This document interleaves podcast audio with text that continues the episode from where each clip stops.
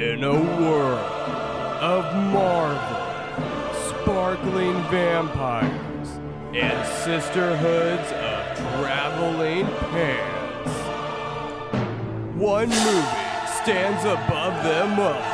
There is no rival, there is no equal, there is only Son of My God. Zilla.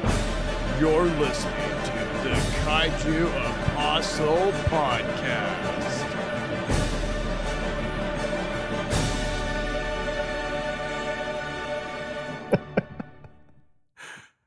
Yeah, well, welcome back to the Kaiju Apostle podcast, a deep dive into Toho's rich history of monster films and discovering what lies beneath the surface. I am Chris, not son of Godzilla, and I am joined by the astonishing David, who are you son of Godzilla? No, I'm son of Dave and Barbara. Oh, Yeah. it's cute. Oh, I had to do that for you, man, because we've been building up to this episode for a while now. And then I have to sit here silently. oh my gosh. Um, yeah, I'm excited for this though. We, uh, I mean, you've referenced Minya almost every single episode, I think, up to this point, pretty close at least. I finally can meet him now. Yeah, I know. There's like there's like three things that have to happen for me to have a complete podcast. It's Minya, shipping, and mentioning Godzilla 98. Okay. I know we'll at least have two of those, so we'll figure Uh-huh. out how to shoehorn in the third. So before we get into the plot summary, uh, I had a few corrections I wanted to make with the last episode, and that's from my lack of uh, thorough research. Um, so the first one is, you know, how we had talked about King Kong not being used in Ebirah, and I had mentioned it had to do with rights. I was actually thinking a little bit further ahead. We'll see a movie that King Kong was going to be in, but he was not allowed to be because of rights. What happened in this instance is Shinichi Sekizawa had submitted a script to Rankin Bass, but they rejected it. So then at that point, Toho scrapped it, and well, I guess they didn't scrap it, they put Godzilla in. Um, but we'll see down the road, Toho and Rankin Bass were able to come together to make a movie. Also, I had mentioned that uh, Tsuburaya had received like um honorable credits for special effects in Ebirah, um, but he didn't actually do the work. That was uh, Sadamasa Arikawa. Um, so he did the special effects for this film, um, being Son of Godzilla and Ebirah as well. But obviously, Tsuburaya was just so influential in all of this that they gave him his honorable mention because of Oh. that. So Nice place to be. yeah, absolutely. So yeah, let's go ahead and uh, we are discussing. I think this is probably the quickest we've ever got into a movie. Um, and we're just so excited. No world events to talk about. No, none at all. None at all. Um, yeah, we're just going to go ahead and uh, jump right in discussing the 1967 film Son of Godzilla. So the year is 1967, I- I think, and the United Nations has sent a team of scientists to Sollgel Island to figure out the problem of world hunger by developing a weather-changing device. You know, as one does. Mm-hmm. After weeks of preparation, they're almost ready for their first test, but not before reporter Goro Maki parachutes onto the island with a nose for the hottest scoop. He's welcomed into the crew, not knowing he will witness the story of a lifetime. Well, unless you live in this world, and it's a story of many, many lifetimes. Uh, this machine ends up malfunctioning, causing the local giant praying mantis to grow hundreds of feet tall. You know, not to mention the eventual presence of Godzilla when he's drawn to the cry of a baby Godzilla. And well, that's what we think he is, so we'll just call him Minya. The team also ends up discovering Seiko, a woman who has spent the past few decades on the island and just barely managed to not die because of the scientists' lack of thorough surveying. Between the Kamacuras, a giant spider named Kumonga, and Godzilla and Minya, our crew have had their hands full. But after a series of shenanigans and a finally successful attempt, they managed to leave the island, leaving behind the new father and his son freezing to death. Yikes. You know, kind of a dick move there, right? Yeah, just, just a little bit. and now he's freezing to death. It's like the end of Titanic. right. Yeah, there's definitely room for uh, more than one person on there. so staff wise, I just first of all I want to actually give a shout out to Wikizilla. Um, obviously, there's multiple people involved on that site, but just the amount of work that they put into you know keeping everything updated. Um, we're constantly relying on them for staff and cast because IMDb. I just I don't know. I just can't trust them. So this movie is directed by the Rian Johnson of Godzilla films, uh, Jun Fukuda. Um, it was written by Shinichi Sekizawa and Kazu Kiba. So it was actually the first female writer on a Godzilla film. So that was interesting. Um, producer was Tomoyuki Tanaka. Surprise. Uh, music was Masaru Sato. Uh, cinematography was Kazuo Yamada. And special effects, as we had mentioned, was Arikawa. Now, the cast, I feel like this is one of like, so far, probably the, I'm trying to think of the right word. There's more recognizable faces in this film, I feel like, than almost any other that we've had so far. And Sure, granted, yeah. we've watched multiple films, but like they've, you know, Fukuda managed to get like some of the best of the best in this movie. Um, so we have uh, Tadao Takashima as Dr. Uh, Kasumi, uh, Bibari Maeda as Psycho, um, Akira Kubo as Goro Maki, and then Akihiko Hirata as Fujisaki, not a doctor. Uh, Kenji Sahara is Morio. And then Yoshio uh, Tsuchiya is Furukawa. And then Yasuhiko Saijo as Suzuki. So he is uh, Ipe from Ultra Q. And then Kenichiro Maruyama as Ozawa. And then uh, Seishiro Kuno as Toshiro. I included them because they're in the main cast, but I don't think we've really seen them in a prominent role before. Um, and then in the beginning of the film, we see uh, Susumu Kurobe as the plane captain. He also plays Hayata in the original Ultraman. And then um, for the actual monsters, we get uh, Seiji Onaka and Hiroshi Sekita as Godzilla. Um, but Haruo Nakajima does Godzilla for the water scenes. And what's interesting, so this is the first film that I'm aware of that we have three different people playing Godzilla in one film.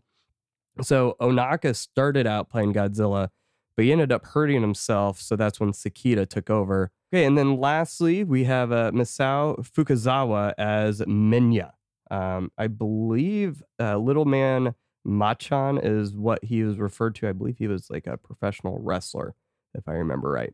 A lot of professional wrestlers in these movies. I know, right? So I could be wrong there. I'm sure I'll have to correct myself if I am.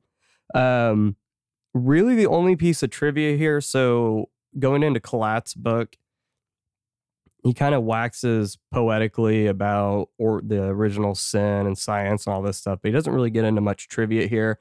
And then obviously the uh, Shiro Honda biography, you're not going to get much into a Fukuda film. But on Wikizilla, what I didn't realize is, you know, we're talking about dick moves at the end of the movie. Um, apparently, there was a scene shot, but it was cut, where Godzilla leaves Minya behind on the island as it's freezing, but then he turns around and embraces him there at the end. Oh, Yeah, I was like, kind of glad they cut that. I mean, I don't know. Like, I get the idea, but that that uh would have been a little jarring. I feel like. yeah. After the whole movie, I mean, like, oh yay, they reconnected, but yeah, that is weird. So, poll, I will. I'm still laughing at the fact that we this this poll has had the most votes out of any poll that we've done so far. Um, so the question was, where did Minya come from? So we had four options. One was another Godzilla, which got 29.7% of the votes. Uh, Toho's Basement, which got 29% of the votes.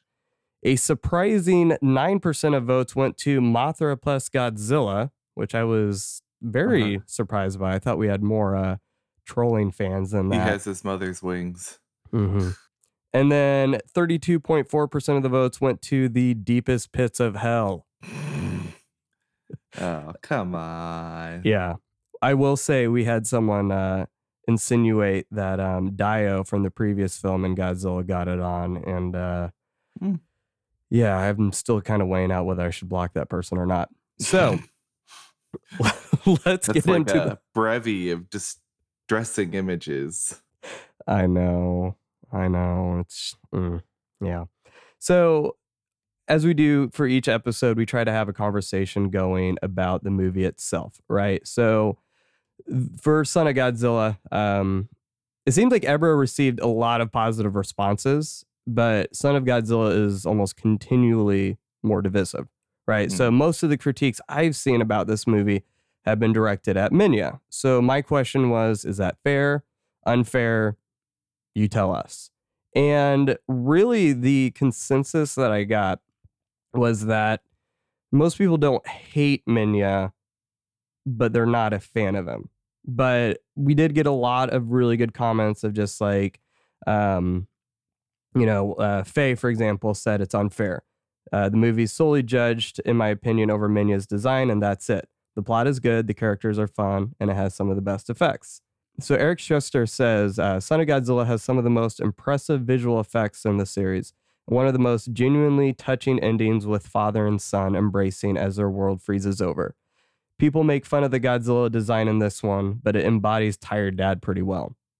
Also, Minya is cute and he's super strong, and he killed, edited out for not spoiling Chris's viewing experience later on. Oh, thanks. Um, yeah, I want to make sure to do that. Giant Monster BS actually said unfair. Kids used to throw nails at me when I rode my bike in the driveway. One day they were hurling nails my way, and Minya walked up holding a baseball bat. He told me to go inside for 10 minutes. Ever since that day, those kids have disappeared from the face of the earth. Um, yeah, still processing that one. But I will say, you know, we had a lot of people come to Son of Godzilla's defense, but there is one comment that stood out to me the most. Hmm. It was Son of Godzilla is my least favorite by far. Every movie, every Godzilla movie isn't a home run, but this was like getting pegged in the face and they don't even allow you to get on base because you're knocked out cold for an hour and a half. Oh wow. so this really is the this really is the last Jedi of Godzilla. Yeah, and that's and that was kind of what we were talking about yesterday where when I make a comment of Rian Johnson, it's not that Fukuda wanted to go back to the spirit or, you know, wanted to deconstruct Godzilla. I mean, Fukuda very clearly did not enjoy doing these, but it's it is a very divisive movie for sure. Um, in some ways, I feel like it'll be more divisive than when we discuss Godzilla's Revenge um, or All Monsters Attack. But Chris, I mean, like I said, this is the movie you had been looking forward to for so long. So, did it meet your expectations? Did you find yourself under overwhelmed? Were you just whelmed? Like, tell us, just dish, man, dish. Well, I mean, we all know my exist my existence is based on memes. My mm-hmm. personality is memes. So, of course I had to be looking forward to this. But I think um I think while watching it, I realized I wasn't the main target. Mm-hmm. I so I can't say that I was like, oh, actually, this really is a masterpiece. But I I, I could say like okay, I'm I'm I'm not gonna answer your question, but hopefully that that I'll get back to it for a minute. Like, you know, you know, they talk about going from Return of the Jedi to Phantom Menace. The audience has grown 16 years and they're expecting a movie that grew with them, but instead they're searching back to the beginning mm-hmm. for like new kids. And so the adults are bummed, but the kids like it. Um, and so like that 16 year gap creates that expectation gap that makes you like super bummed when a movie like this comes out. I feel like I wasn't really disappointed because we had just watched a we just watched Ebirah two weeks ago. Mm-hmm. So like I don't have this big long build up to expect what the next movie is gonna be. So I think watching this 40 years later almost 50, 50 years later actually i can do math like helped me enjoy it better um like i'm thinking of like when scrappy doo comes out and scooby like there's been so much scooby content that like you can just watch something else if you don't like the kid themed mm-hmm. one but i would rather see like an actual child kaiju be like the childish jokes and kind of the one who brings down the tone instead of like having uh Godzilla do the TikTok dance. You know what I mean? I think so. Cause I, I mean, I'm just gonna nod and pretend like I know what the TikTok dance is. So I would perform it for you, but on this uh, auditory visual experience of a podcast, I think it would be lost on our audience. So you're going to deny me the pleasure of seeing it.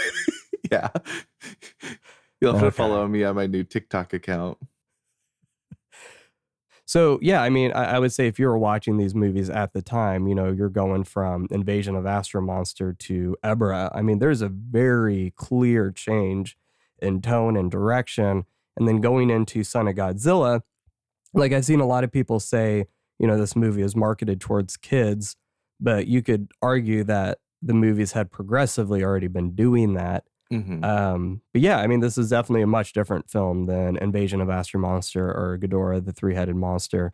So I- I think you're right. I mean, if you don't like this film now, well, there's 30 other films you could watch, right? But then, well, if you wanted to watch the newest Godzilla film, you'd need to get your butt in the sea and watch it. yeah. Well, we can't watch, we can't get our butt in the film to watch the newest one. Um, No, we probably never will. yeah, at this rate. Yeah, but I, there's something, I don't know. I, we've talked at length how I'm a bad franchise fan. We've Yes. talked at length how I'm a bad movie fan. Yes. But I think any franchise that gets like more than three movies really needs like their weird one off movie. Everything needs its like little strange, like, what were they thinking?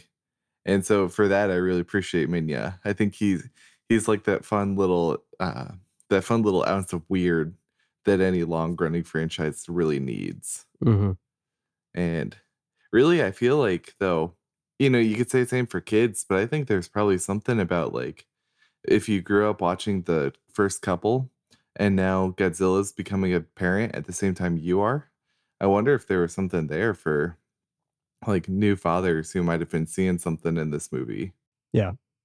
Yeah, and uh, so that's the thing, and we'll get into that, but like this is a much deeper film than I think Ebirah was. And I think even, you know, in my opinion, I think there's more to discuss here than even like War of the Gargantuas, right? And hmm I don't know if that's necessarily intentional, but as we've already discussed, that's not always the case, right? I mean, you could create once you kind of release art into the world, it's up to the viewers or the readers to do what they want with it. That's Mhm. kind of what frustrates me sometimes about George Lucas is like he always he always wanted to edit and change his movies, but it's like once it's out there, it's out there hmm you know?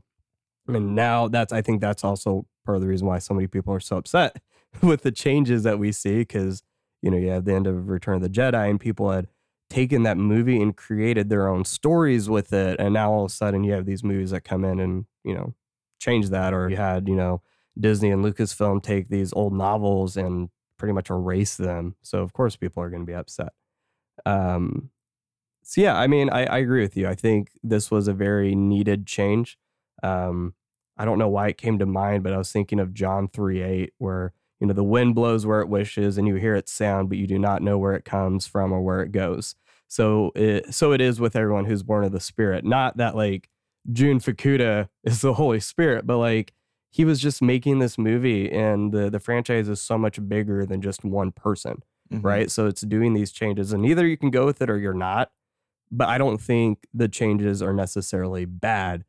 Um, I don't think, honestly, before I started this project and getting back into the films, you know, I I actually viewed these movies negatively because you know I had this perception that you know the Showa films were campy, they weren't serious.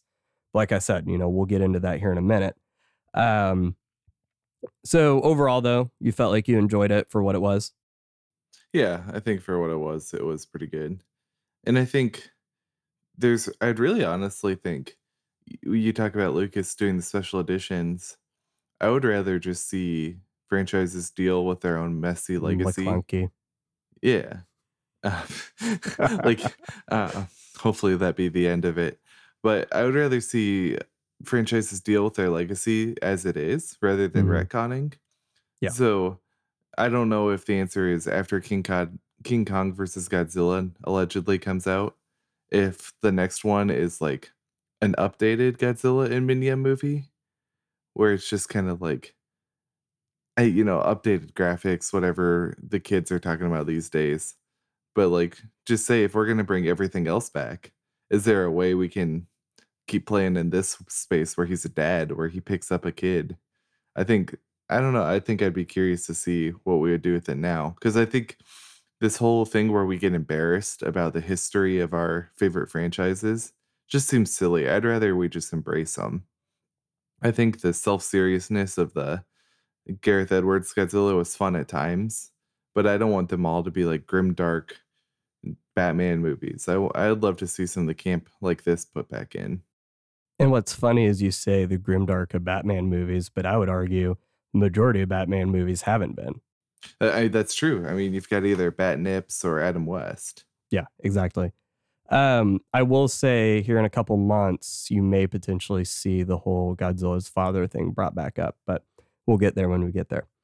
So let's talk about everyone's favorite monster, Minya, right? Mm-hmm. Moist Minya. He just he comes out of the egg and he's just wet and sticky. And I honestly like watching this again. I mean, because this is honestly a film I, I will gladly put on just to watch. Um, I think to me that is the only form of minya that's like disgusting, right? Um, one of our one of our listeners made a comment of, well, you know, no one, no babies are born. You know, that's kind of indicative of how babies are. I'm like, eh. As a parent, I'll disagree. Like I've even kids who aren't my own. Like I've seen cute babies, and I've also seen ones that are, yeah, very similar to Minya. So I wouldn't say it's a hard and fast rule. Um, but yeah, I think that's kind of when people think of Minya as gross or grotesque or disgusting, they just think of that first Minya with the embryonic fluids just all over his body. And I'm trying to obviously be as graphic as possible. Yeah. Um, clearly. But then once he, you know, gets his kind of more donkeyish face, like he's cute, he's endearing, right? I mean, Well, and that's the funny thing about it because every time I've looked him up to like meme him or put him in my top five kaiju lists, even before I'd seen it. would he be in your top eight on MySpace? Oh gosh, yeah. I Okay. did have to remove Tom so I could put Minya in. Okay, good. I just want to make sure. What I- is Tom doing though? Uh, Sorry, I'm sorry. Like I've I've thought about that. Like so, Twitter we have Jack, right? And he Yeah. always puts his foot in his mouth. But like, Uh-huh. I don't remember there ever being a negative thing about Tom. That's true. And MySpace is still going. Is it? I knew it came back, but then it like it wasn't streets ahead, so it kind of no, went streets, behind. um, but no, I you can still I've still seen people link to it intentionally and not Hmm. ironically. Yeah. Sorry, I didn't mean to interrupt. I'm just like, man, No, no, Tom. no. Tom is an enigma. He really because it was the same profile picture the whole time too. Yeah, like how did he do that? Yeah. That I- I that's just that's what you call a lot of self will and determination. Oh gosh. Well, he he was a prophet. He foresaw what would happen when he spoke on the internet, Tom and so he decided not to. hmm But it's funny because, like, you know, I always laugh because when people share pictures of their newborns on Facebook, I'm like, "Ooh, that that one's fresh, isn't it? You just cleaned him off." Uh, and then sometimes when they show you pictures of newborns, and you're like, "Ooh, could you not?" That little, ugh, potato. but um, Oh, my little spud. my little spud. but I'd never seen, I'd never seen Moist Minya before. Mhm. And so when the movie started, I was like, oh my God, what have I been seeing? Yeah. Is this going to be the majority? so, God. But I don't know. For him to have the reputation of being Moist Minya seems unfair because I mean, I've looked, I have scoured the internet for pictures of little guy, and I've never seen that. So it Yeah. kind of cracked me up. Well, there's a reason for that. It is absolutely horrifying. True. You don't call him Moist Minya because you like it. No. So, yeah, so I think that's that's kind of this idea, and maybe maybe there are people who don't like the actual Minya design, which is fine. I mean, to be honest, between Moist Minya and the actual Godzilla suit we have, there's there's definitely some critiques that are valid for sure. Um, I know there is an argument that well, bad suit designs or whatever shouldn't make a movie bad, but then I also like on the one hand I agree with that. Then I'm also kind of like, but it's still valid to not like those things either, right? Like that is part of it. Um, but something I want to get into um, is I've seen the argument leveled towards this movie that Godzilla is a bad dad, right? So he stomps on Minya's tail in order to help him learn how to breathe fire. Um, he kind of like slaps him across the head. He drags him by the tail, right? We talked about how technically it is the movie where he walks off and then he comes back. Just because it's cut doesn't mean that they filmed it, right? hmm So there is this perception of Godzilla being a bit more abrasive than what is perceived to be normal for adults with their kids now, um, human adults, excuse me. hmm And like on the one hand, I don't want to make light of people who actually like might find some connection there with their own upbringing, because obviously abusive parents are a very real thing. I Mhm. kind of have to wonder like at what point do we take that too far, right? Because Godzilla is not a human being. Like I'm not a zoologist, but I have to imagine that the standards I have that we have as human beings can't just be transposed onto like wolves or lions or anything like that, right? So if Godzilla Right. is a monster, is it fair for me to say, because as a dad, I wouldn't do this, therefore, if Godzilla does it, he's a bad dad? And like, I know that seems silly. Uh, I'm not trying to be pedantic, but I feel like there's a point where if we're discussing fictional movies, we need to be able to make those distinctions, right? So we're not talking about a portrayal of an actual boy and his dad. We're talking about monsters. So hmm how do you feel about that? Like, how far should we take Godzilla's humanization, so to speak, before we realize that it's not one to one? Right. Um, that actually reminds me of a tweet I saw last night where the OP was legitimately, non-ironically saying like, "We always blame bad dads, but what if the kid gives off bad vibes?" And I so I was kind of thinking about it actually, but yeah, I think this is where you hit the weird. The the balance has become weird now because he's they've been trying to humanize Godzilla for a while, but at the core he's still like an irradiated lizard, right? Mm-hmm. But like if if I watched a bird like push its baby out of the nest, I wouldn't go, "Oh god, look at that." I'd be like, "Oh yeah, that's what happens." exactly. Like that's how you do it. So maybe maybe there's something that gets a little too close to home when you humanize him too badly or too much. Like yeah, you, you wouldn't like slap a kid because he can't hit the t-ball, but um, we do like physically push them, like telling them they're dogging it when they're playing basketball. So I, I don't know. It's a, it's a very careful consideration, but I also I also wonder like not to excuse bad behavior, but if Godzilla's not really the dad, he's trying to figure it out. He just gets this baby dropped on his doorstep. Like Mhm. he's gonna suck. He doesn't have Yeah. those maternal instincts. So, but Yeah. maybe he is. I guess. I guess my question is: you you deconstruct Godzilla's parenting model, which is fine if you want to do that, but like, to what end? I mean, we're not gonna. Godzilla's not gonna read our reviews and go, "Oh crap, I've been a bad dad. I got to fix it." like, Bad dad. I Yeah. guess I'm just curious what the end goal of calling him a bad dad is Mhm. to make And I- him look bad. He he is in fact a villain. Yeah. most of the time. Yeah, like what what satisfaction are we getting from shaming a fictional monster? Um, yeah, right. But I, but I think you said something that's actually really important. So You there's think- two things. What? You think?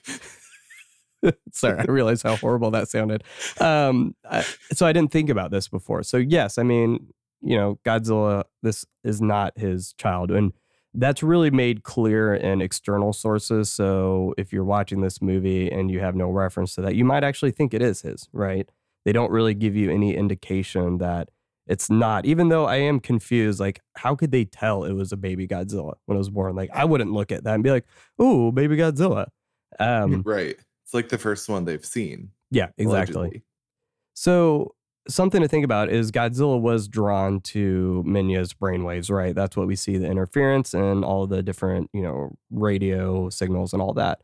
So there was that, uh, you know, that parental drive there. Mhm. Um, but you're right. This is not his kid. And I think about myself. So this is like a complete moment of vulnerability that I don't think I've done on a podcast before. So when we had Jasper, you know, we had a fairly normal delivery process and all that.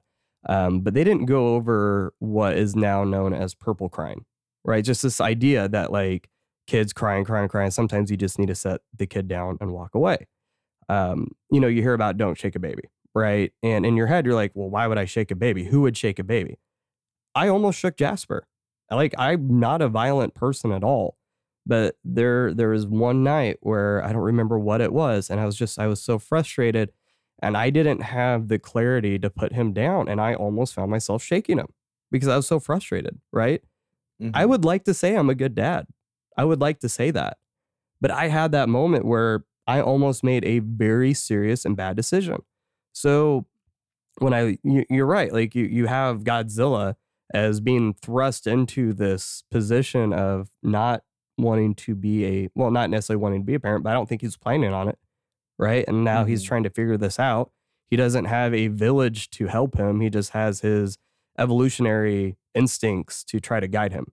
Mhm. So I say all of that because again, I, I feel like there's just this point for more niche fandoms like Godzilla where sometimes I think fans struggle to separate fiction from reality.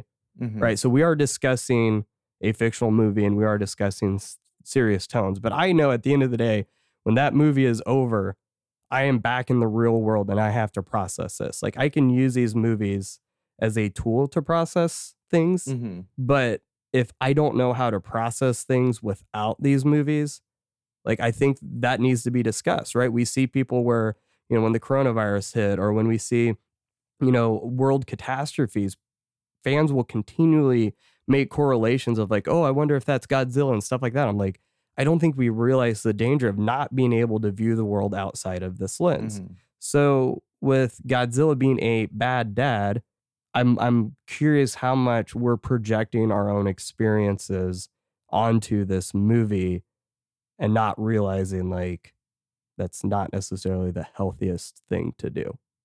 Am I being too uncharitable there? There, there does. I- So I don't know if this is exactly what you're going for. So I might, I might be in a different direction. Mhm. But there's definitely a difference between like personal triggers hmm and oh, that's what a bad dad looks like. So if you're watching this and it triggers feelings of abuse or triggers like parental dysfunction, I would say like that's not what we're talking about. Exactly.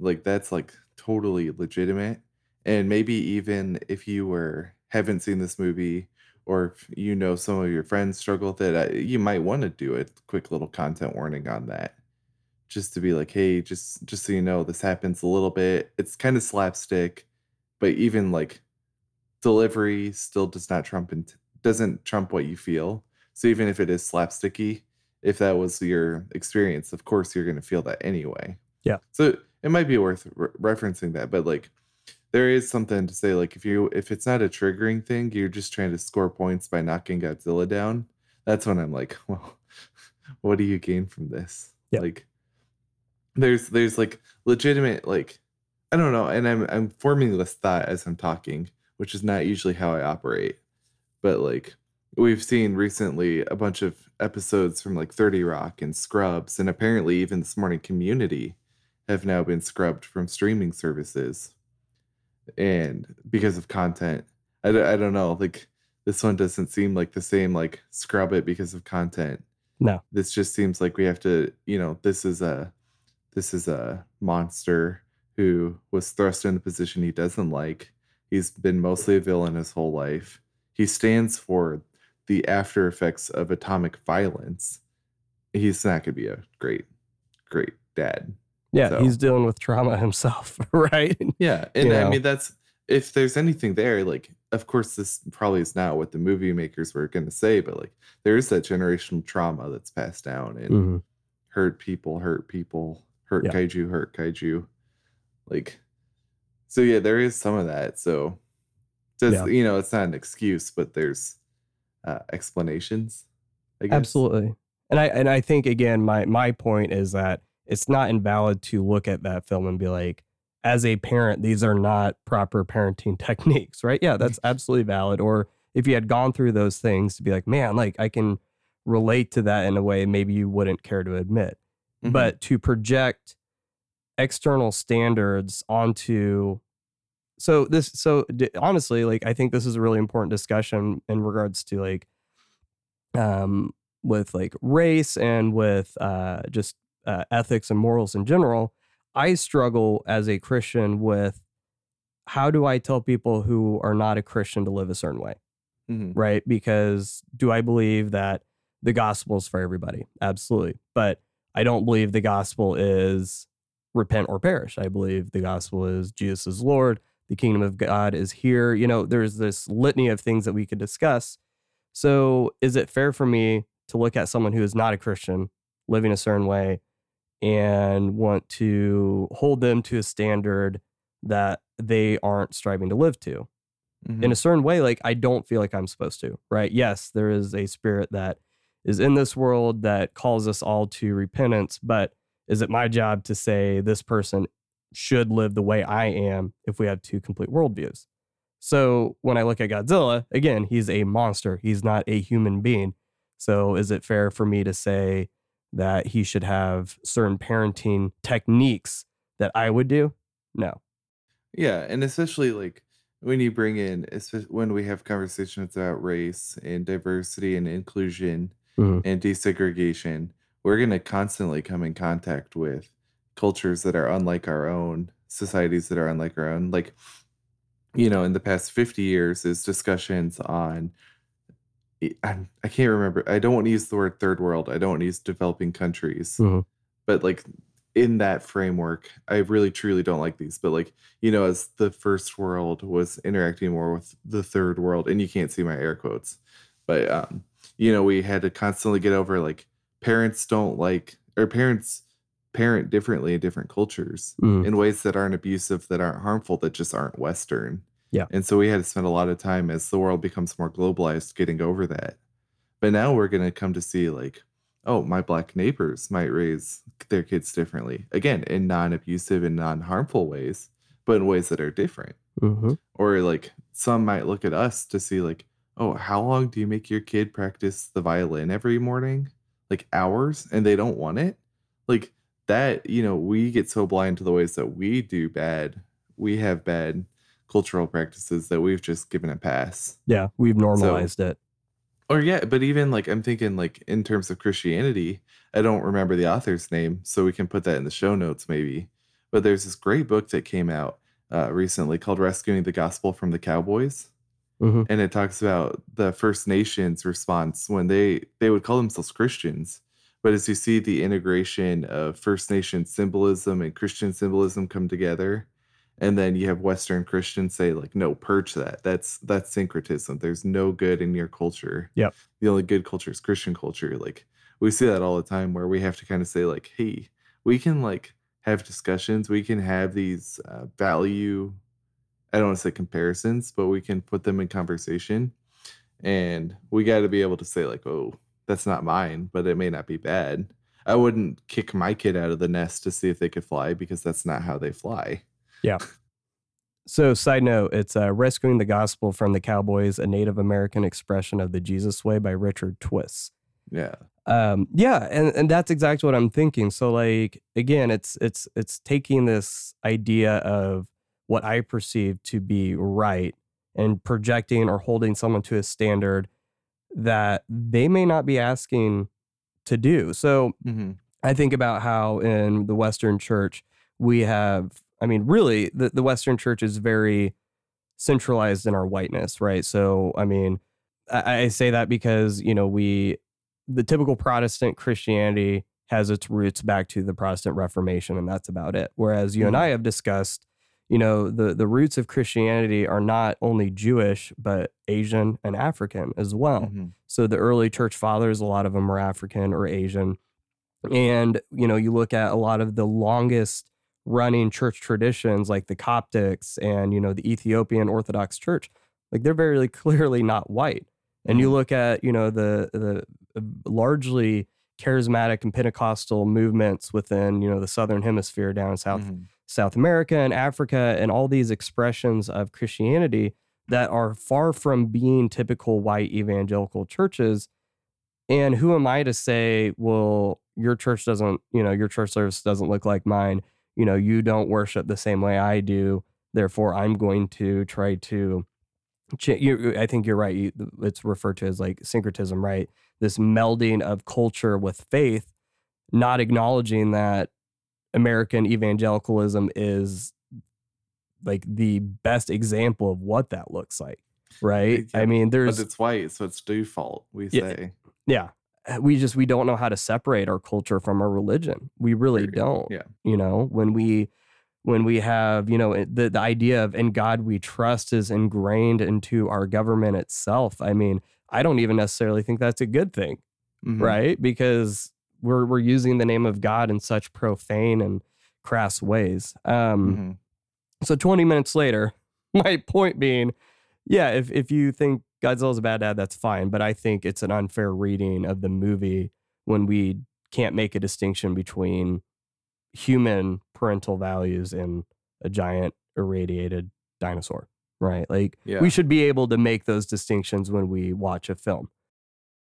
Yeah. And, you know, to bring it to a lighter note, if there's anything that I want to talk about this whole parenthood aspect, it's like if Godzilla was like originally like a dinosaur who got like maybe superpowers from radiation, but now Minya's born and he has all of this stuff from birth. Where's the science? Well, you could argue that because you know the Kamacuras got irradiated through the testing. I mean, who knows what Minya would have looked like in the egg before the Mm, test went off? that was a good answer. I was being a little more tongue in cheek, Oh, I know, but, but I was already thinking it. That's funny. You just happen to get the exact same superpowers. Right? Yeah, I know. I mean, let's be honest. It's just kind of. I, w- I would like a Godzilla movie where the science logic doesn't just whiff out the window. Um, if anyone gets that reference, please message me. So let's get on to the next topic. The one I'm actually ex- not actually excited for, but something that kind of hit me the other night is this movie is a great vehicle to discuss the topic of creation care and eschatology. Mhm. So I don't think we've really got into eschatology much on this podcast yet, even though it's like really important to me. Mhm. Um, but Chris, like, how would you define eschatology for yourself? Yeah, so really anytime that you would hear it from most evangelical Christians, they're talking about the end of the world, right? Mhm. Like eschatology. I mean, the word when you break it down means it's ology plus eschaton, so the last, like the study of the end. Mhm. So it's it's like this ever since the 1900s, like 1908 with the Scofield Bible, but since the 90s with the Left Behind series, it's become like how God's gonna end the world and we're gonna like sneak out just in time. But I think like eschatology, when you a more healthy view of eschatology is just like living now informed by what we think is going to happen in the future living now in light of where we know where we're going Mhm. so even like so like for a lot of like christians the fundamentalists eschatology is living in light of the coming rapture where screw the world god's going to burn it and i'm going to be gone for a lot of maybe more progressive or even just non-fundamentalists eschatology is knowing jesus is coming back so i'm going to live in light of that like because he's coming i'm going to live differently i'm going to tell people about him. And there's even like you could talk about secular eschatologies that says like right now the end of the world looks like it's going to be global warming so in light of that future i'm going to live this way with sustainability veganism with recycling so we all have eschatologies just like we all have worldviews and all have religious views Yeah, Yeah. and I would say there's almost another extreme too. Um, so I was going through N.T. Wright's Surprised by Scripture, and he talks about two extremes when it comes to eschatology. Um, you have the Gnosticism, which you were discussing with this Left Behind Nicolae Carpathian view that if you suppose that the present world of space, time, and matter is a thoroughly bad thing, then the task is to escape from this world and enable as many others to do so as possible, right? So we see that in the way that eva- evangelicals evangelizes. you know, you want to get as many people to believe the gospel as possible so we can get out of here, right? Mhm. But then you have another extreme of being so impressed with the presence and activity of God in the present world that they have supposed God wants simply to go on working as it is, as it. So, this idea that, you know, we just need to keep doing what we're doing to perfect the world to get to the point that God has in mind Mhm. right so it's there's there's these two extremes here um and the reason we bring that up is because in this film we see a very real dilemma of well if we don't do something to take care of the the, the food supply the world's going to end right? Mhm. so what responsibility do we as christians have with very real problems in the world whether it's the you know covid-19 whether it's global warming food supply? Um you know do we just well the world's going to end anyway do we give up? Or do we you know well this god has tasked us to solve this problem therefore we need to do throw everything we can towards it and unfortunately you know we're talking about culture and religion and this marriage. I mean we see that in the way that the religious right has determined policies because with oil and fracking and everything else i mean who has led the charge for that? It's been conservative evangelicals who have had little to no qualms with well let's just rape and pillage the earth Mhm. for what we need now, not considering what ramifications we have down the road, right? Because, well, the world's going to burn anyway. So what does it matter? Yeah. And I would argue that's not a Christian view of the world, uh, of, I guess, a Christian, a proper Christian eschatological view. Mhm. Um, so I guess kind of like, where would you say that balance is like for Christians? Because you know, we see in Romans 8, you know, we know that the entire creation is groaning together and going through labor pains together up until the present time, right? So Mhm. creation obviously is not as it should be, but it doesn't mean that creation is bad. God made the earth. And yes, it did, you know, we see sin entering through through Adam and Eve, but God didn't suddenly say creation is bad. It's just it's marred. It's it's um it needs to be restored, right? When Jesus says he's returning, it's not we're not going to heaven. He's bringing heaven to earth. It's a new heaven and new earth, but Jesus is coming back and bringing his reign here for restoration. So as Christians, what would you say if you were in this situation in this movie? Yeah. What would you say the proper eschatological view would be? Right. So I think, and this is just my read, but the when when you look at this movie, I think it kind of matches the Fundy evangelical view, the one that like so in Genesis, right? God Mhm. says that the Adam man has dominion over the world, and a lot of people today have taken dominion to mean what you've said to pillage, to use, um, to frack, to find oil instead of like seeking natural resources. Like we don't need to use renewable energy sources because we have dominion over the planet. Mhm. And so it seems to me the same with the scientists who see this problem of world hunger and think we can change the planet to what we need to do. So they take this ownership and then you create instead Minya and the giant praying mantises. Like I think dun, dun, I think dun, when dun. we want to respond to uh, ecological issues, we want to see them in light of like what's what's really the actual problem that's causing this. Because you know, I'm gonna spoil. Have you finished God and the Pandemic yet? No, I haven't even started. Okay, so I won't spoil too much, but right, we'll later talk about Romans 8. When you look in the Greek, it says God cooperates with man to bring about the good. So we want to be working with nature, working with God to bring about the actual solutions. And I think part of that is say, like accurately naming problems. Mhm. So like for in this movie, was the is world hunger a problem because there's not enough food? Or is world hunger a problem because of global capitalism, the hoarding of wealth, the hoarding of resources? Yeah. Does do we need to radiate food to make it like bigger? Or do we need to actually just create a fair and equitable supply chain of food that makes its way down through the entirety of different channels to get to the people who need it? And of course, we've both been re- reading on social justice, and he frequently talks about like Saint Like- Basil for those Yeah, St. Basil, thank you. Mhm. Uh, talks about resources becoming stagnant like water and starting to smell. And what we need to do is keep those resources moving. So when we talk about our re- relation to natural crises, is it that we don't have enough dominion, that we need to stake a claim in like controlling nature? Or does nature maybe have ways designed by God to supply these needs and we just need to be better cooperating agents with it? Yeah. And I think it's more the latter that we're called to. Well, it, it almost has something to say about a lack of proper stewardship, right?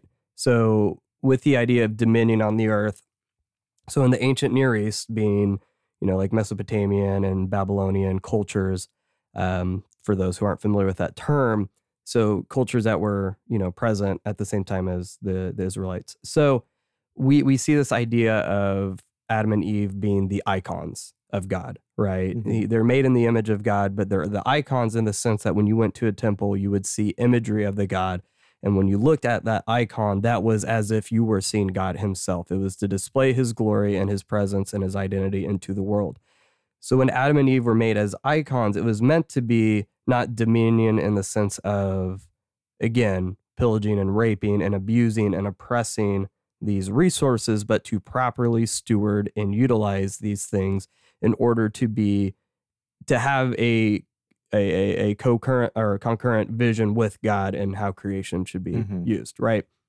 So Yeah, not autonomous authority, Yeah. but cooperative stewardship. Exactly. So I think about when, you know, God put Joseph into power in Egypt, you know, he was the one that, you know, helped, you know, not only um, interpret Pharaoh's uh, dreams, but you see Pharaoh being willing to sell resources and food to starving and hungering um, nations, right? You know, you think about Proverbs 11 26. The people curse him who holds back grain, but a blessing is on the head of who, of him who sells it. And that's Mhm. why, you know, we see the the Israelites and the Egyptians able to live, you know, harmoniously until the new pharaoh forgets of Joseph and the previous pharaoh. And what happens at that point when they forget of the pharaoh's generosity and is willing to be a good steward, that pharaoh now becomes a slave master. He oppresses the Israelites, right? So you see Mm. stewardship being in line with oppression. And I, I Mm. think about you know these these scientists the united nations wanted to take the sahara and all these so-called unfertile lands and turn them into what was called fertile but who are they to be judges of what is fertile or not were those ecosystems and everything not there for a proper reason Mhm. right so i think about we view things they're like well these places are unfertile well god is the one who says what is fertile and unfertile like you look at sarah she was Mhm. not fertile, but the Lord said, You will have a child. What did they do? They laughed. Right. And then we see Isaac. So I just, I see a lot of like, not, you know, as David Clapp puts in Western films, the scientists are typically viewed as madmen, right? Or mad Mhm. scientists. And, you know, but in this situation, I mean, I don't think the science is necessarily bad, but I feel like it's misguided. It's unfounded on, you know, trying to, this is trying to play God and being Mhm. like, well, we need to do this in order for society to survive. But obviously, as a Christian, I believe, you know, Matthew 6, you know, therefore do not be anxious, saying, What shall we eat? Mhm. Or what shall we drink? Or what shall we wear? You know, the Lord knows that you need all these things, but seek first the kingdom of his God, the kingdom of God and his righteousness, and all these things will be added to you. You know, don't worry about tomorrow, which obviously is very hard in a COVID 19 world. Mhm. Um, so you know, I just I resonate with the idea of I think it was was it Luther or Calvin that said um, Jesus is coming, so plant a tree, right? Mhm. This idea that just because we're gonna see heaven and earth cohabitate the same space one day doesn't mean that we don't take care of what we have now. Yeah, right. Well, especially like your point about how stewardship fosters community, you know, maybe we can make explicit the antithesis that certain uh abuses of capitalism bring about division hmm as we've seen like frequently, especially out in the Chicagoland area, the economic economic choices of affluent communities have created many problems for the impoverished communities they leave behind. but especially thinking like there's something about like why we have Saharan deserts, why we have seemingly unfertile places and fertile places. Like that's how I don't know much about biomes, but like it seems like we need all of these different types of biodiversity to foster life in a really good way. So whatever we don't see in a desert food wise, there's there's purposes there. There's something Mhm. going on there that is beyond what we can think. So I'm with you. I think the one thing that kind of shocks me about this movie is that this is I just thought this was like Godzilla and Sons fun campy adventure on an island. I didn't realize that this was like kind of started with a similar. But it's funny cuz like the MCU is totally built on social issues. Mhm. Like think about like I think it's the first Avengers movie that is like about renewable energy and how Tony's moving to like have all of this renewable energy and the the conflict of the MCU is always like status quo protecting hero versus villain with the right idea but apparently the wrong ways of going about it. So it is funny though that Son of Godzilla for as derided as it can be, it does start with a pretty big question. Well, what the heck do we do about the global food shortages? Yep. And then, you know, what it turns into is a different question. But Absolutely. And and I think, you know, the the question we would like to pose to our listeners and we'd love to have that conversation with you is, you know, if you consider yourself a Christian, like how do you balance that, right? Because, you know, we see that right now with the idea of racial justice and racial equity is, you know, in Jemar Tisby's book The Color of Compromise, you know, he talks about how the church has often stood in the way of racial racial justice and racial equity, right? And that should not be the case. But there's a certain point too where I think Christians can, you know, have this I this false idea of utopia, expecting perfection in the world without realizing that ultimately God is the one who's going to bring justice, right? You mm-hmm. know, it says that vengeance is mine and mine alone. So we can strive to almost want so much justice that we for that we're almost taking things out of God's hands. So, you know, when it comes to sustainability, when it comes to resources, when it comes to this world itself, where is that healthy balance of remembering that what we perceive now is just a shadow of what's to come, right? You know, Right. all of these things will fade away. Um, you know, we said in a previous episode, you know, uh, I was born, you know, I was formed from dust and to dust I shall return, right? But then there's also that idea of, well, what happens now also matters. We can't just assume that because there's a eternity waiting for us that like what's happening now will reverberate throughout eternity as well. Yes, God is on the throne, you know, God will make all things right. But that doesn't give us an excuse to let injustices fly in the name of, you know, left behindism. So I think Yep. it, it's it's a hard balance. It, it really is. I don't I, I don't think I've ever really seen anyone make because there's there's so many different topics this bleeds into, right? So it's Mhm. not just um an easy answer, but I think this goes into our final topic of what we want to discuss is, you know, what do we owe to each other? Because I think Mhm. that's something that plays into that as well is, you know, if if there is no eternity, does it really matter what we do now? Right? Right. Because, you know, if if we're just going to die and cease to exist, does my injustice now matter if there's no real eternal ramifications for it? But on the other hand, we can't just assume that, you know, what I don't know. Does that make sense? So I, I think, Yeah. you know, we have to kind of parse that out a little bit where in this film we see a a very clear several instances of inclusion and adoption in this film Mhm. um, more so than just Godzilla and Minya. Um, so before we get into that, that the the phrase "What do we owe to each other?" If that sounds familiar, uh, it's actually a book by a philosopher named Tim Scanlon, um, who was actually his ideas of contractualism were quite prominent um, in that book itself and the uh, show. It's a little show called The Good Place, and you may have heard of it. you may have heard of it. And it's actually the title of episode six of season one. Um, so I'm not going to obviously get any spoilers of later seasons or the the summary, uh, the the finale of that season if you've never watched the show.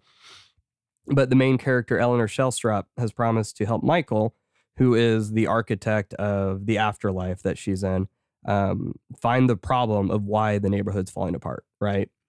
The thing is, she knows she's the problem, but she has promised to help him. So she's struggling to do the right thing here right? It's this idea of, you know, the, I, I would kind of say a very crude definition of contractualism is if a community has agreed to uphold a certain set of ideals, that we must act in accordance to those ideals in a way that no one would disagree with said choice.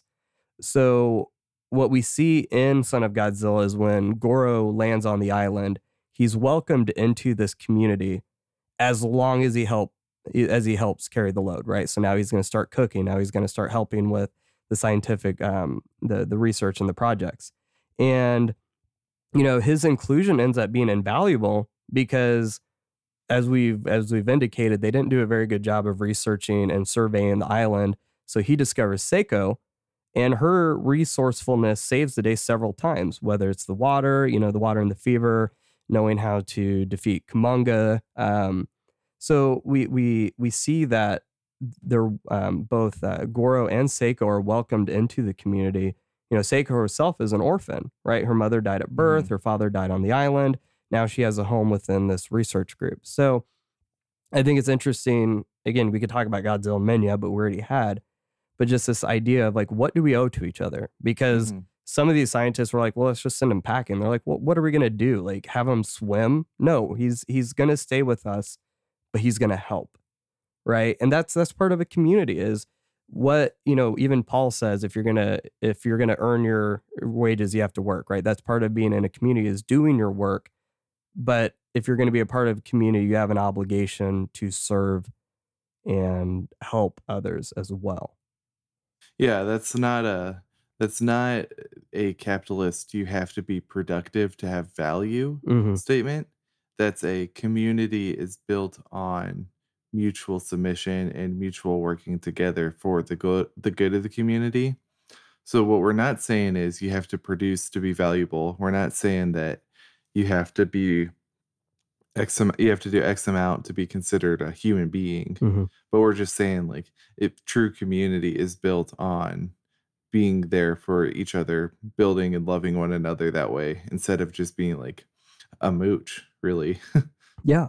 Absolutely. I think of an old coworker of mine. Um, you know, she was stuck in a relationship. Um, her and this guy, you know, they had a couple kids together, and she was working full time as a hairstylist and just busting her butt while her boyfriend was at home playing poker. That's mm-hmm. all he did. And the money that she would make would go towards his gambling habits. Now you could say, why didn't she do anything about that, but obviously he's the father of her kids. There's there's this feeling of like she feels like she owes him something, right? We're talking mm-hmm. about what do we owe to each other, but he wasn't upholding his part of that contractualism, right? This mm-hmm. idea that what he's doing was not good for the family or her. Um, so I think there's this element of again, yeah, we're not what we produce, but when we are part of a community, we are. There is a certain sense of obligation that we need to help and serve others. And in a mm-hmm. marriage, it's not, you know, we we see in Christian circles this idea that the man is the head of the household and, you know, the woman should just be cleaning and doing all this stuff. Like, yes, like in our family, I am the one who's working and my wife is the one with, you know, home with the kids, but we agreed on that. Like we sat down mm-hmm. and we mm-hmm. talked about that and that's what we wanted to do. So we have made that contract in our marriage of I will work and she will help with the kids at home. But if it ever got to the point where she was like, I want to start working again, we would, re, you know, redo the contract mm-hmm. and figure out what it would be. And, you know, we, we would make that work. But like, because we agreed to that, I have to go to work and bust my butt and sell as many cars as I can to uphold my part of the contract.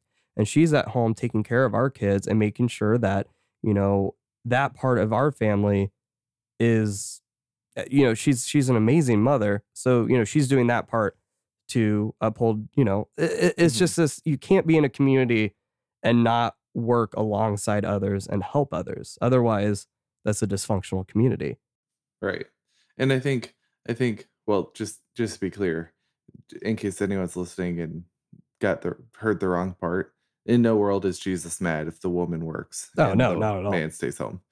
like if it, it, I felt like we should just clarify that because people are going to tell you differently, but he's not.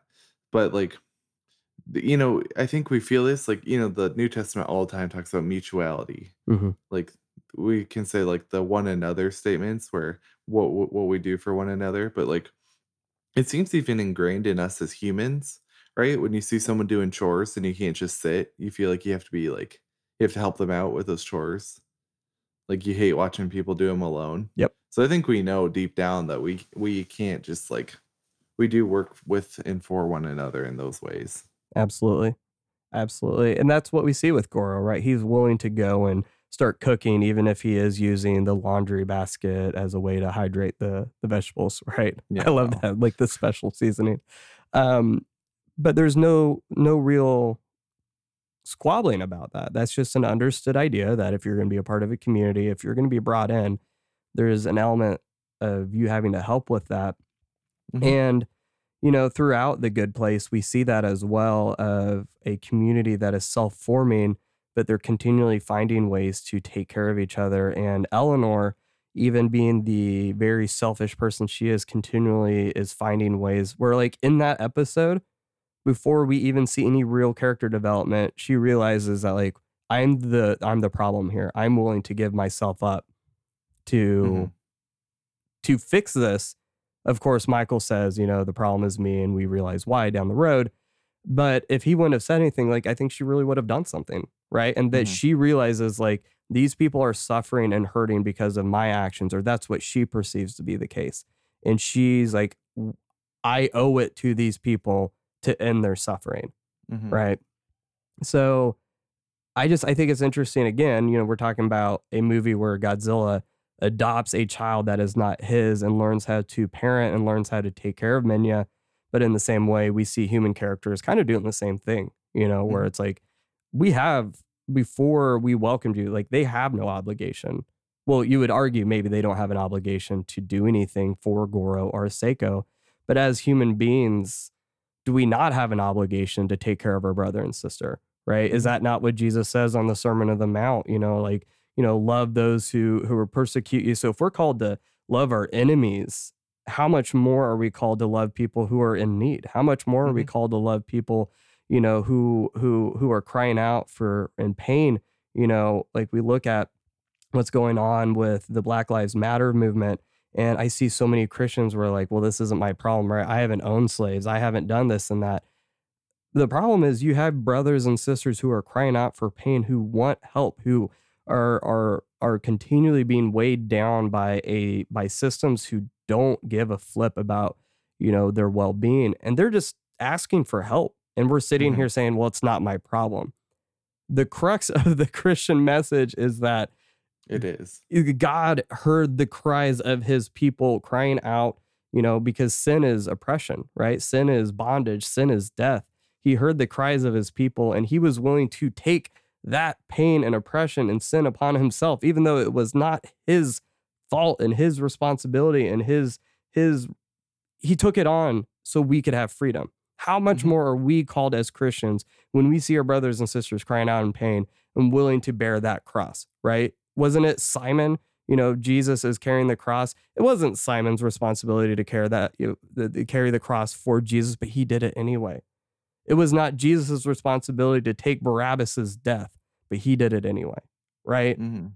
And that's that's that's what we owe to each other is the fact that we are called to bear one another's burdens. And this movie does a phenomenal job of demonstrating that, even if it isn't explicit. I agree. Let's stand. um so yeah i i think it's funny. A lot of people just kind of write this movie off and i had more fun thinking about this movie than i have probably for the last few up. Well i wouldn't say i had fun thinking about frankenstein. That was a pretty heavy movie but you know what i mean? Yeah. like it was it was surprising to me i feel like how much we were able to get out of this. Yeah. And I'll just make one last quick point um, with my eye on the time. Um, how many Trinitarian themes are in this movie.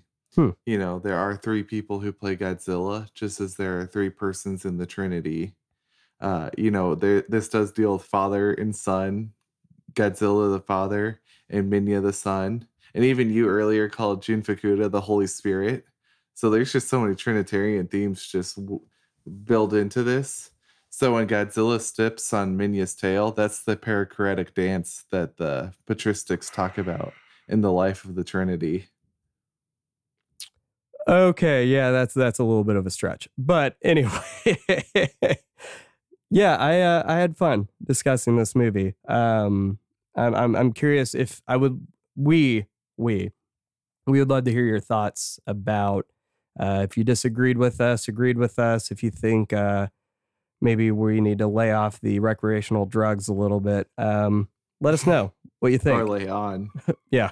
Actually, maybe we do need uh, need to do a little bit more. No, okay, But kidding. You know what's funny though? You talk about you talk about this one being more fun to think about and have more to talk about. You know, we frequently said in the past, like, oh, this is a bad movie. There's nothing to discuss. And then it's our longest episode. Yeah. Oh, this was a good movie. There's nothing to discuss. It's a long episode. This one's like, people say this is a bad movie, but there's a ton to discuss. Yeah. And it's a long I mean, it's it's funny that like if you had asked me before which ones would have little to talk about, I would put this right right on top. Mhm. But I think we both kind of are like, wow, there's a lot we still haven't said that could be maybe not an entire second episode, but No. maybe even a second episode. no. Not that if you're listening and you don't like this movie, we're not doing this one again, so you don't have to skip two weeks. Yeah. Speaking of next week, um, movie we're discussing next week is King Kong Escapes. King Kong escapes his first release date, his second release date, and the year 2020. Oh, that's a good one. Um, but we will have a, uh special guest on for that, so that should be fun. Um, not King Kong. it is not He King Kong. escaped no. our schedule. anyway, before we we close out the episode, I uh, wanted to give a shout out to uh, Jay. So we've answered some of his questions, quoted uh, some of his tweets on here. Jay St. G. Um, so he just started a YouTube channel called Nerd Cage Live. Um, I haven't been able to listen to it yet, but as someone who's been a very vocal supporter of the show, I just felt obligated to give him a shout out. So if you're needing a new show to listen to, uh, make sure to look him up on YouTube. Um, yeah, I just uh, I figure might as well share the love there. Um, but again, thank you. What's up? We, we could write him a theme song and coming out of our nerd cage, and we're doing just fine. Okay. Anyway, thank you again, everyone, for tuning into the Kaiju Apostle podcast. If you like what you heard, uh, have a comment you'd like to share, or again, if you think we're just high, uh, let us know over on our Twitter or Instagram pages. Um, which, to be honest, I'm not even really on Instagram much these days. Uh, but our handle for both is Kaiju Apostle Pod, uh, or you can email at us at contact at the kaijuapostle.com. Um, you can also follow Chris on Twitter at Chris Worms, and this is our chance for you to tell us which uh, uh, Sentai you're watching. I am just about on Kakuranger, Okay. But I ordered the Birth of Ultraman Blu-ray. Mhm. Have you heard about that? Yeah, yeah. It has It's got like six or seven episodes. Yep. So I'll probably be kind of in that world for a little bit. Yeah, Ultraman's interesting. I, I haven't really been able to finish the first series yet, but Jasper and I started watching Ultraman Z. I've had a Which the lot of fun. one, watch- right? Yeah, I've had a lot Okay. of fun with that. I'm actually pretty surprised. Um, so yeah, if you want to talk Sentai with him or even Ultraman, because now he's going to be watching a few of those episodes, make sure to follow him there on Twitter. Um, and lastly, you know, reviews are awesome. Uh, if you leave us one, you know, we'd be happy to read it. But ultimately, you know, having those ratings help us rank better um, on search engines because people do go on, they're trying to find kaiju podcasts. Maybe they're not on Twitter, right? So any of those reviews do go a long way. But ultimately, you know, if you're listening to this, just hit us up. Let's talk. You know, we're not doing this podcast for our own sake. We'd love to keep this conversation going. But until next time, I think we still need to find a way to end the show consistently. So if you Can have, still another podcast, yeah, I don't should have come prepared. Um, Oh, oh, oh, for the Bam Bam listeners. Till next time, kiss your dad, Godzilla straight on the lips.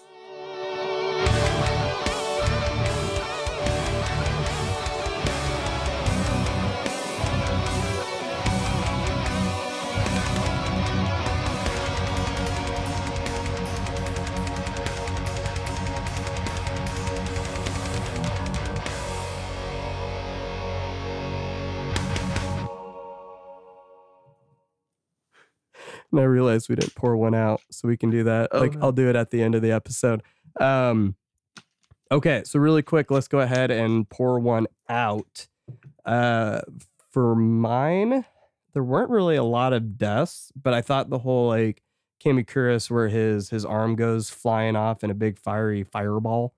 That was Mm. pretty neat. That was a Dang cool it. little effect there. Is that what yeah, you're gonna gonna do? say the one just. I was gonna say either the one destroyed by the atomic breath, or um, Godzilla's parenting when he gets child services called on him. Yeah.